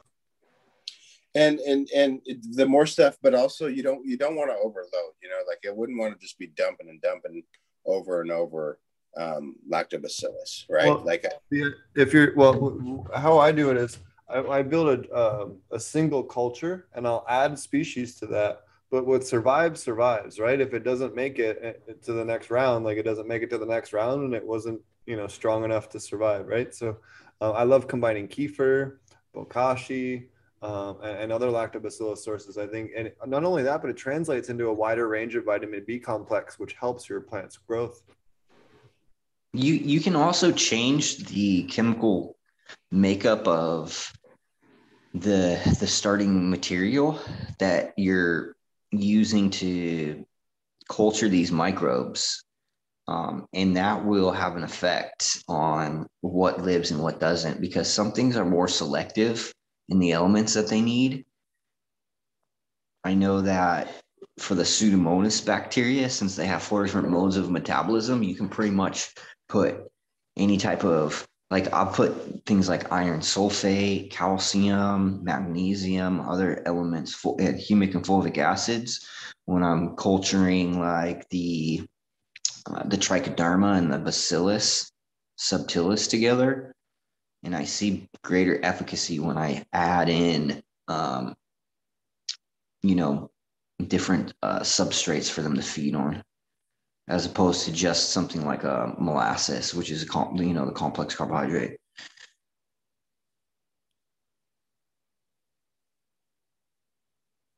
That's that's really interesting. I never thought about that, and that's often a question I've heard a lot about with people doing um, uh, bokashi or um, uh, even IMO collection. Is is you know uh, traditionally with at least Master Cho's teachings, they teach with rice, but I know uh, Dr. Elaine Ingham is talking about using oats and, and North American uh, species uh, having a, a possibly better effect. And then I've also heard, you know, with Jadam they use the potato starch, so um, you know, it is kind of interesting to see the diversity in the in the carbohydrates, like just like you're saying. It they'll culture different microbes on different types of substrate, and the reason why is because the carbon ratio of those substrates are different, and then the mineral makeup of them. You know, the way that I see it is like if you think about a lot of these, like cellulose, you know, it's a crystalline structure. And I like to think of it as like a zipper, right? And as you're breaking that, breaking that, uh, uh, those bonds, it's like unzipping the zipper. And so you're releasing the carbon, you're releasing the hydrogen, or you're releasing the oxygen, and then all the other molecules that make it like the nitrogen, right? So there's all these, you know, if you're breaking down a more complex compound that has more available elements in it. And it's not just something like maybe uh, carbon, hydrogen, oxygen, and nitrogen. It has iron in there, or manganese. You know, you're going to get a different type of microorganism that's going to that's going to utilize those elements. And then also you have to remember too that plants and microbes are competing for the exact same elements too continually always Um, so you you do a lot of um, uh, both of you, uh, Josh and and Brendan, do a lot of beds uh, and you know living soil, permanent living soil beds. Uh, what advice do you guys have, uh, both of you, uh, as far as things that maybe worked and didn't work? Since you guys have had a lot more experience than the rest of the panel, I'd love to ask both of you that that question. I know Josh, you do quite a quite a bit more companion planting than I think Brendan does. Um, uh, what are some of the different things that maybe you found worked or didn't work, or what, what is there any other um, kind of unique things about your methodology that that you think uh, might be good knowledge to to pass on?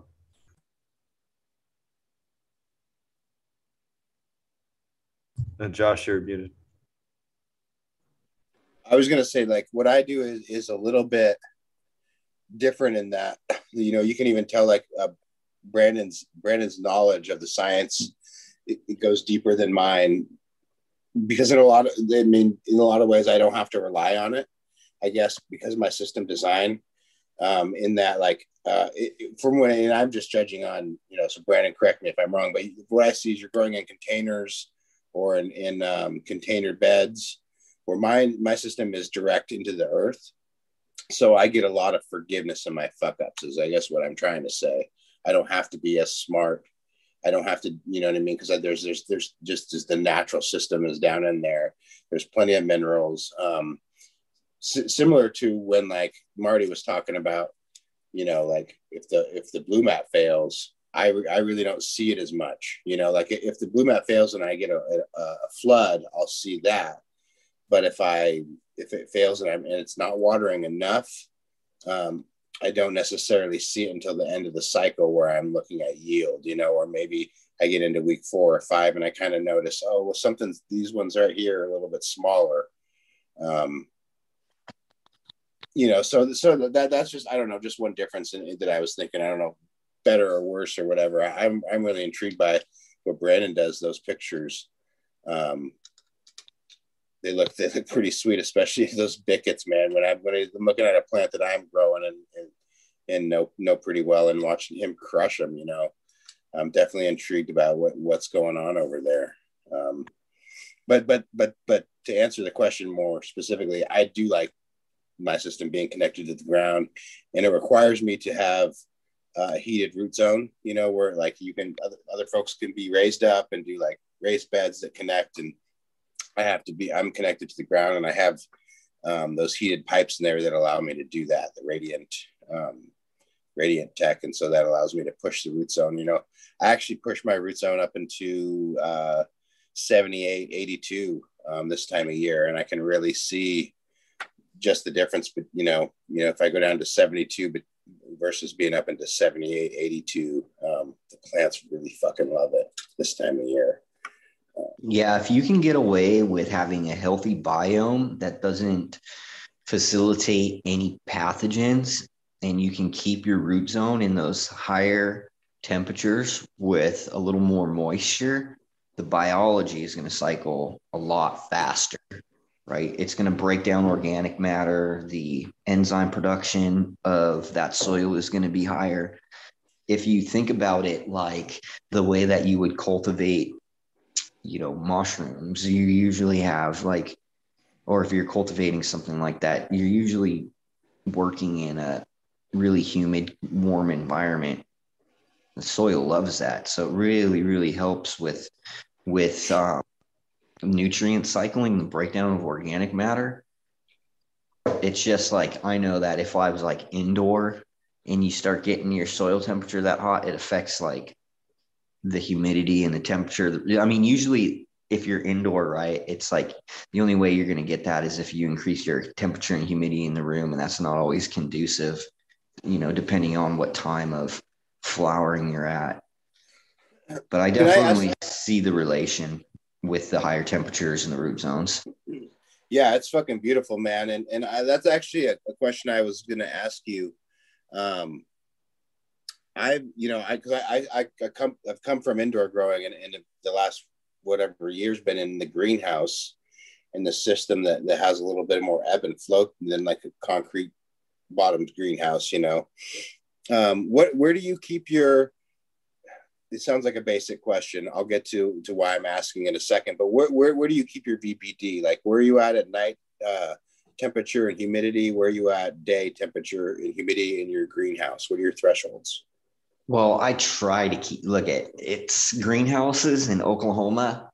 It's difficult, right? Because we're not super consistent with the weather, but I try to keep in the summertime.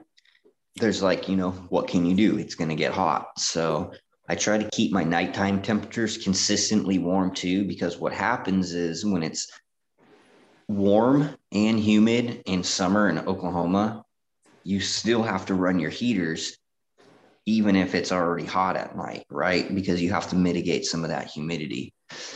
Um, so it just kind of depends on the outside weather, dude. You have to be prepared to make adjustments on a dime because you might be have a nice dry day, it's warm, but your you know your RH in your greenhouse is 60% right where you want it. Uh, but then it fucking rains, right?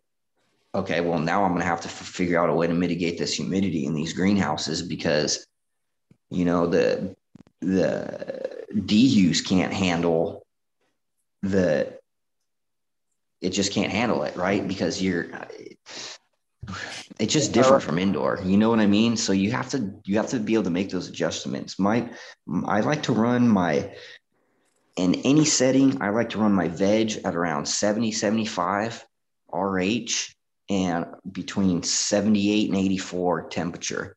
And then for my flowering, typically I like to run those same temperatures all the way until week three, week four. But when I start to get heavier set on flowers, I like to drop that RH down. How far? That's that's that's where that's exactly where I've been running my stuff too. Uh, you know, I, the reason I was at the reason I was asking is because I was uh, I just got three and in dehums into my system, and, and I've been struggling to keep low enough to humidity, humid, uh, dehum enough without without having any any mechanical. So I got these three units, and it's working really nice. And all of a sudden, I realized, whoa, it's way too dry in the day, you know. So now I got to start fucking with this shit, you know, right? A little bit. Yeah, dude, I- it's it's it's weird because like we'll have to set our heaters to certain temperatures depending on what time of year it is. Dehues are like pretty much always running in our in our greenhouses. right.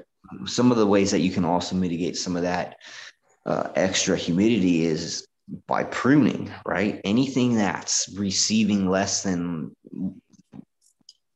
I think it's like three or 400 ppfd, um, you know, is going to transpire, but it's not going to be photosynthesizing, right? So it's it's taking energy and it's creating more atmospheric water vapor.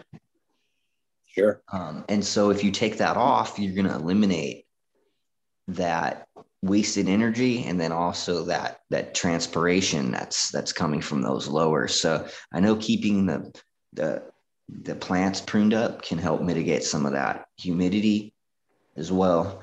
But dude, it can be difficult too, especially if you're running these living soil systems, right? Because when your plants are starting to release CO2 at nighttime, right? And then your soil is also off gassing, and it's off gassing because of all the biology, right? And so you have two different um, systems, right? Inside of a single system that are both releasing, uh, you know, something into the atmosphere that's going to create more humidity.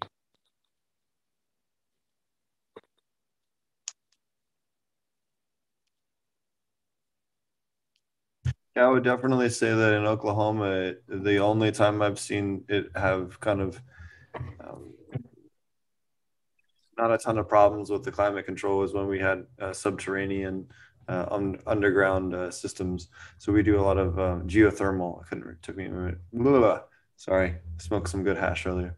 Um, took me a minute to remember uh, uh, some running the underground piping uh, and doing it that way. The, the geothermal, it really helps in the summertime with the air conditioning as well as that cooler air kind of helping dry stuff out a little, you know, a little bit more than, than the rest. But uh, if you're ever doing new uh, infrastructure, new construction, definitely do the uh, the geothermal uh, as deep as you can. But again, Oklahoma has pretty high water tables as well, which is also a problem, especially when it floods. So it's like kind of tricky. You got to make sure you always have a deep well. Uh, you can actually get footer fit, uh, fittings. Um, what's the name of the company? Um, a couple of different companies that do these uh, underground cistern uh, fittings. It looks like a giant boot um, uh, that you can get. It's a plastic housing, and then you can get a regular well pump or even a big aquarium uh, a pump or, or large pond pump that's sub- submersible. Stick it down on the bottom of it and pump out the bottom if you have to in an emergency, or even just a regular sump pump. Um, but we, typically we would use those with those those well pumps that work really well. Yeah, I think right now in Oklahoma for greenhouse growers, since it's cooler, right from like I'd say November all the way until it starts getting warm again is like the best season for greenhouses because it's nice and cool and it's dry for the most part. Nice. The other thing that you can do is hydronic cooling. We, we did this in a couple places in Colorado, and I'm, I'm sure you can do out here in Oklahoma. Is in Oklahoma and Texas, the groundwater is very cold underground, and what you can do is you can pump that water up, pump it through your system, and then pump it back down uh, underground and back into your your um, you know aquifer and you can just recirculate that cold water uh, through the basically your slab on the bottom or even through a, a heat exchanger and you can actually use that to chill the water uh, at a much much more energy efficient rate or, or cost effective rate than just about anything else. Uh, and, and, you can use those methods to, to cool down the system quite a bit. Um, with uh, we actually had to do this at a, a place called vertica uh, out in um, eastern Oklahoma. We actually ran a whole bunch of coils in the beds of their DWCs and then underground where we buried them uh, with uh, twice as much uh, uh, footage. But you, typically you'd want to aim for three or four, but um, they started off with a, a, little lesser amount. Just it gets kind of expensive, especially with the uh, current pricing these days with transporting that much metal.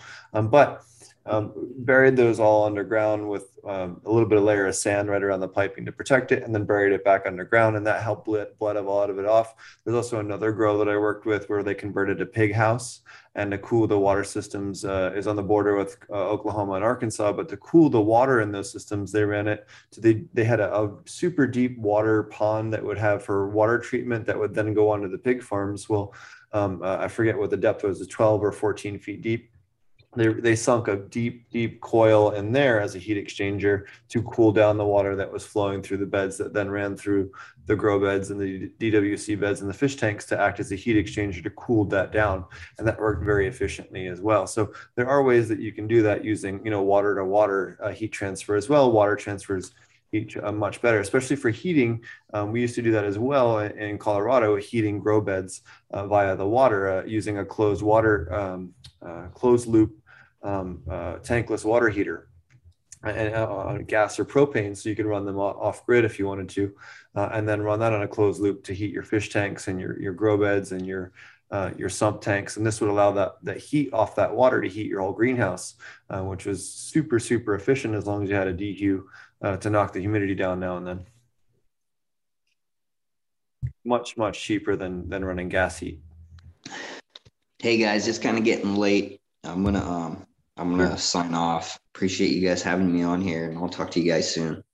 Appreciate you coming on, man. And uh, uh, why don't you tell everybody how to uh, to find you? Actually, pulled up your uh, your thing here uh, one last time.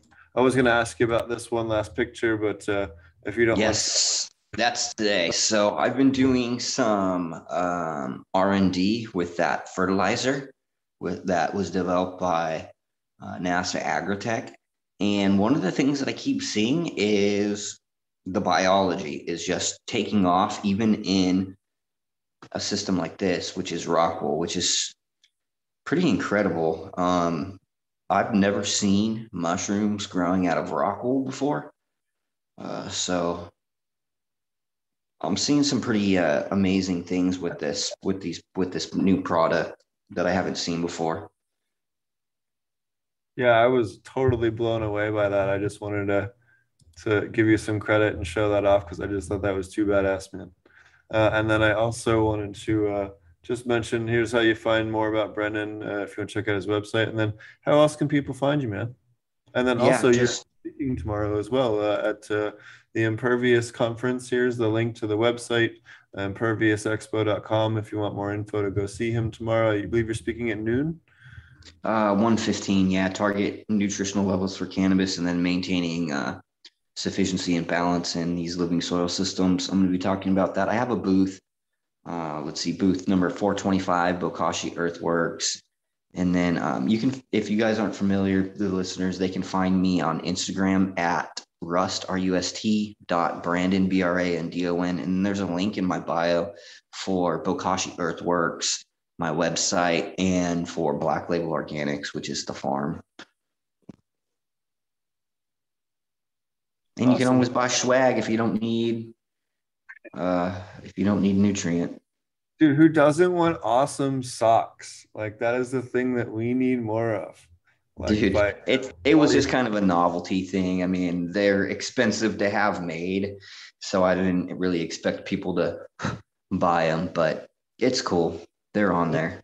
Sweet. It's like one of those things that you might get for a Christmas gift or something. But now you got a whole bunch of your own socks to wear, which is the best part of doing this stuff. Yeah, and here's the thing, right? So these t-shirts that um that that I have, I actually almost exclusively wear this because the material that it's made out of is so nice and like it feels like so good. It's really lightweight. They're excellent. Those are really nice shirts. I really like them a lot. Awesome. And I'll be doing I'll be doing another drop in about 4 weeks. Sweet. Seed drop. They always sell out. All right. Well, I appreciate it, man. Thanks for coming on. Yeah, thanks for having me guys. I'll talk to you guys soon. So, dude, Later. I also have uh, I pulled up Josh's website just in case anyone wants more info on that. Let me pull it up here. There we go. Um, so this is the. Uh, I'll actually I'll let Josh talk about it. you know, one thing I, I didn't talk about that's uh, pretty cool. Um, you know, with all the uh, travel and everything being more expensive, I, I had to bump up the, the ticket cost um, for the, this round. And so I was trying to come up with ways to build in value. And one idea that I had was what if we could offer um, seeds with every ticket purchase? And I was I'm trying to work out the NFT kind of concept on it. But um, I I had some cool seeds gifted to me from Kevin Jodrey. They were uh, root beer cross Chem Dog Special Reserve. Um, the seeds were made by Mean Gene from Mendocino. Um, it was the same. The the Chem Dog Special Reserve is the same male that um, was used in the Black Lime Reserve cross, and uh, the Chem Dog, his her sister won won a won an Emerald Cup. It's you know a really strong um, Star Dog line essentially, and then and then obviously with Jackson's root beer, which is a Affy uh, mix up with uh, headband and um, a couple other things. And um, so, anyways, I was gifted these seeds and ran them this year. And it was, it's been like I was saying earlier, it's been a really, really wet and early year. And a lot of stuff failed. And this was one of the things that made it through, and it made it through really well. Um, in fact, I just pulled it down like a week or two ago. So, um, with every per- with the purchase of every ticket, I, I'm going to include the F2 on this, uh, a pack of F2 seeds, which is pretty fucking epic. Uh, if you if you if you realize that um, the root beer was wasn't released until even this time, you know, last year, folks have been waiting on it, um, and this is when you get to F2, it's a pretty fucking um, direct ver- direct uh you know light you know look you're looking right into the grandparents so you're going to see the star dog you're going to see the the root beer you're going to see the headband in there you're going to see a bunch of fucking cool stuff in these f2s um so uh truth be told, I honestly think that the cost of the ticket is worth the seeds alone. You know, if you if you didn't even come to the conference and just got the seeds, it would be worth it. Like uh, for for 450 bucks. Um, it's uh yeah they're pretty pretty cool deal. And so the other thing i'm we, we, that i'm going to offer is that's that's out of something that i that i remade uh, with seeds that, from my friends. Um, but i have a, a, breeding company called house of selections with my friend nick risden. He's lime rising nick on instagram. And uh, to, for, to the first 50 people from each uh, location that buy tickets we're going to throw in a pack of our house of selection seeds. Um, we haven't decided which pack it'll be yet, but um, yeah. So I'm just trying to trying to build some value into it, and um, and and with the with the root beer. Sorry to kind of go back to, with to the root beer Chem Dog Special Reserve. I'm calling it the SoDo lines, um, kind of kind of a, uh, a play on on soda. You know, the root beer soda pop because the root beer is really a cola soda pop flavor, sarsaparilla, um, anise type flavor. Um, and then that I made the selection up here in Washington, um, where I used to live, was in SoDo or south of downtown Seattle. Uh, that's where the you know, Mariners play. You know, you might see if you've ever seen the Mariners jerseys, they'll say SoDo. It's it's where the stadium is, so, south of downtown in Seattle. And so I just kind of was making that play on it. That I made the selection up here in our hard, obvious, uh, wet weather patterns. Um, and so uh, we're going to do a, a, breeding project out of it with with everybody that comes to the conference. I expect about 200 people, 250 people to each uh, location. And so each person's going to get a pack of these seeds. Um, and so that'll be about 800 to 1,000 people that get these seeds. And um, we're going to do by region breeding project. And we're going to direct everybody to a Discord where they can upload testing pictures and we can do some polls. And as a group, we can select which are the the the, the cuts, the phenotypes that we want to work forward with uh, as a group, and and then we can breed those out. And then um, here's where the NFT portion comes in: is that that it's going to take me some time to mint this thing and make it happen because it, it actually costs a lot of money to to set up a proper NFTs, from what I've learned, uh, with proper smart contracts. But um, uh, I'll get it on the back end. And what, what, what could happen is once we make our selections and we put that into the market, all that money that is generated from the sale of those genetics can be can go directly back to the to the purchasers of the seeds or the purchasers of the tickets. So it could be really uh, a, you can you could end up making more money on the on the purchase of this ticket than you you uh, spent. For instance, if we we have a a, a pick, uh, you know, in in the western western hemisphere out of the Humboldt conference. We have 200 people, and we we make a pick and we sell a thousand packs at 200 bucks. Um, what's the math? What's the math on that? Two hundred thousand dollars back into 200 people is like a thousand dollars a person, right? Boom, you just doubled your money and that's a real that's a, that's honestly a real thing that could happen with this uh, in my mind. Um, i got to to build the technology in and do that proper but but in reality like a group breeding project like that i think is really worth a $200 pack of seeds done well you know? Um, so yeah that's kind of that's what i'm working on the back end of this to uh, really build and to build something cool and fun that we can all do together. And if it's not worth anything, then it's not worth anything. You know, it was a cool, cool last thing we all got to participate in. You know, um, it's really I'm, I'm just trying to build some value into this conference, which is an educational thing. You know. Yeah, no, I, I think it's definitely interesting. A lot of people have talked about NFTs and stuff like that. So I think it'll be an interesting way to blend them all together. And then also a super cool way for people to, you know, come out and get their seeds and, uh, um, you know, kind of uh, add extra value, excuse me, add extra value to the people that supported early on. So, awesome. Um, and then um, uh, anything else you wanted to mention? Uh, if not, I think we're going to start to, to wrap it up. Um, no, I think um, I think I'm. I don't know. I think I got it. How do people Appreciate find out? how do people find out about your uh, conference here? I have the website up. Uh, I'll throw it back up here on the screen.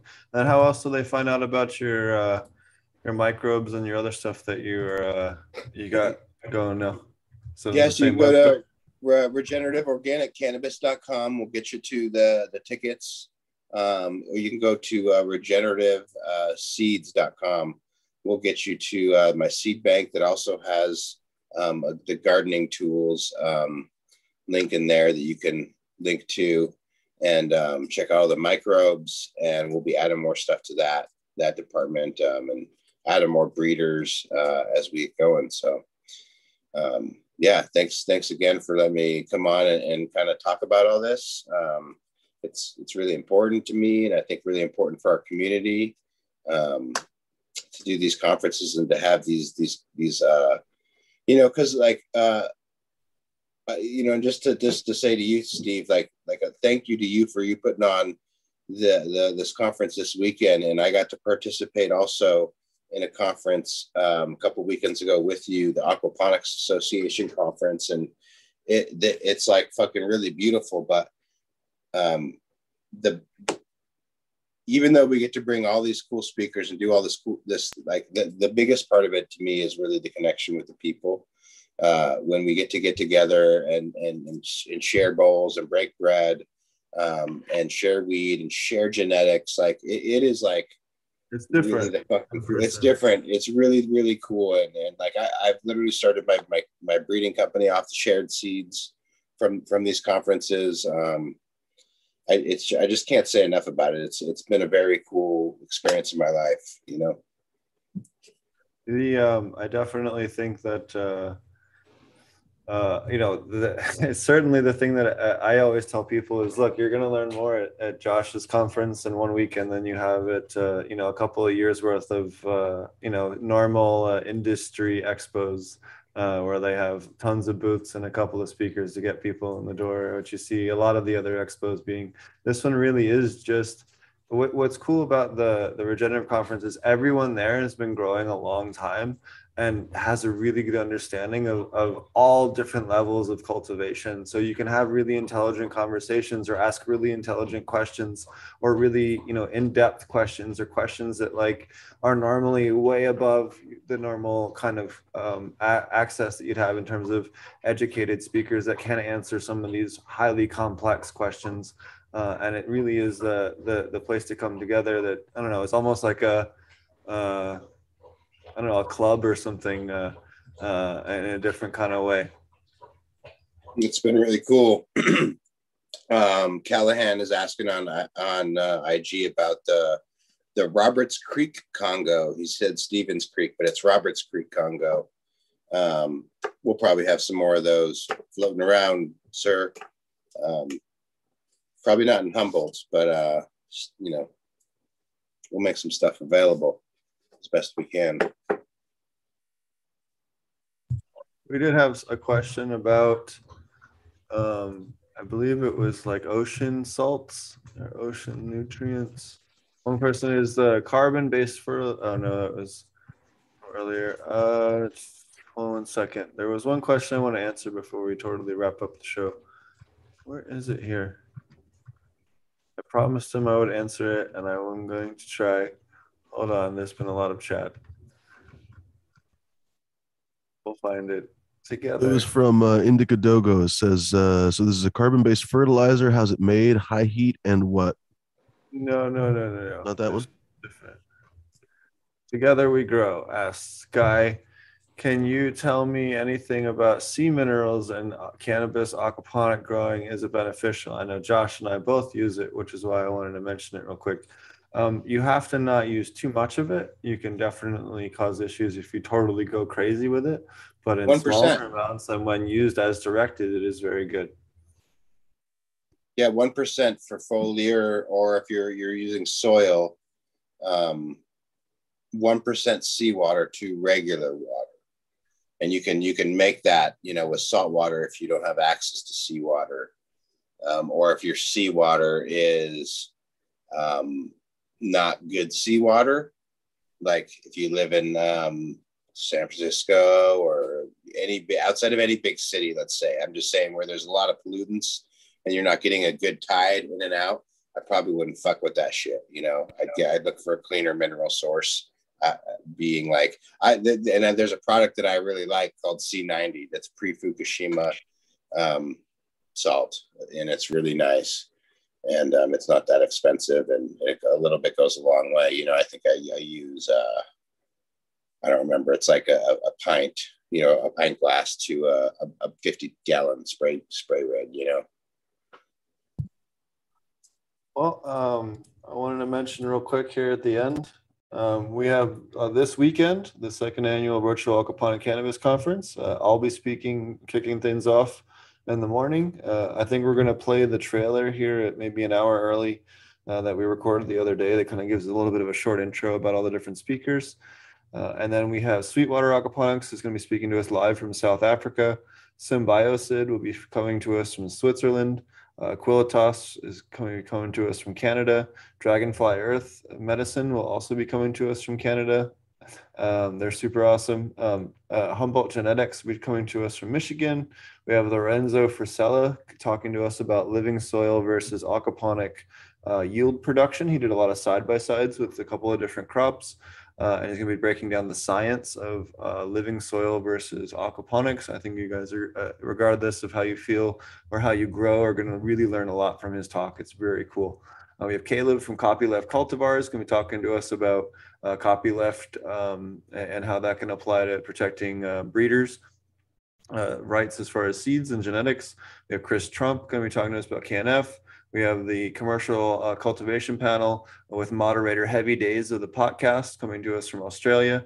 We have Dr. Wilson Leonard uh, from Australia uh, after that. And then we have Dylan McGammon from Saskatchewan, a really awesome Canadian aquaponic cannabis grower. If you're familiar with the Facebook group, uh, you've seen his pictures. Then we have Wendy Kornberg talking to us about all different types of living soil uh, methods. And then we have uh, Matthew Gates talking to us about pest management. Then on Sunday, we're gonna kick the day off with Breeder Steve, uh, the per, the first person to write about aquaponic cannabis. Uh, then we're gonna transition into uh, Angela Tenenbrock at 9 a.m. Then Victor Labanov coming to us from Sweden. He's gonna be talking to us about uh, microbes and aquaponics. Uh, and then we're gonna talk about to Joe Pate. He's gonna be giving us, us an awesome talk about minerals and nutrients. Then we, then we have um, Tanner Stewart uh, talking to us about commercial aquaponic cannabis farming up in Canada. Then we have Josh Rutherford uh, talking to us from uh, Dutch Blooms, talking to us about his wonderful living soil aquaponic um, uh, farm that he has. If you guys haven't seen it before, it really is probably the coolest living soil uh, aquaponic hybrid farm in anywhere in North America that I've seen.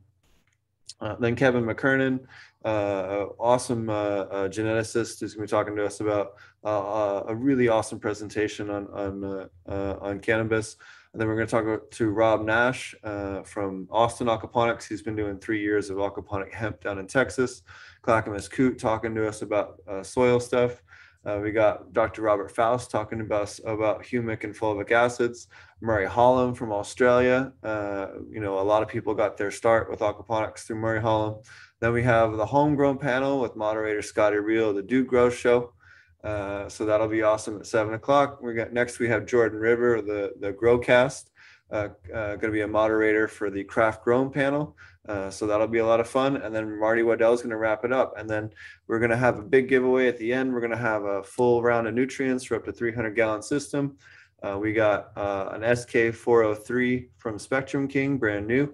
Uh, and we have a full class from the virtual the aquaponic cannabis masterclass uh, that'll be given out at the end. And we have some other giveaways that we're going to sprinkle in during the the uh, the conference. But um, the grand giveaway at the end uh, of Sunday night.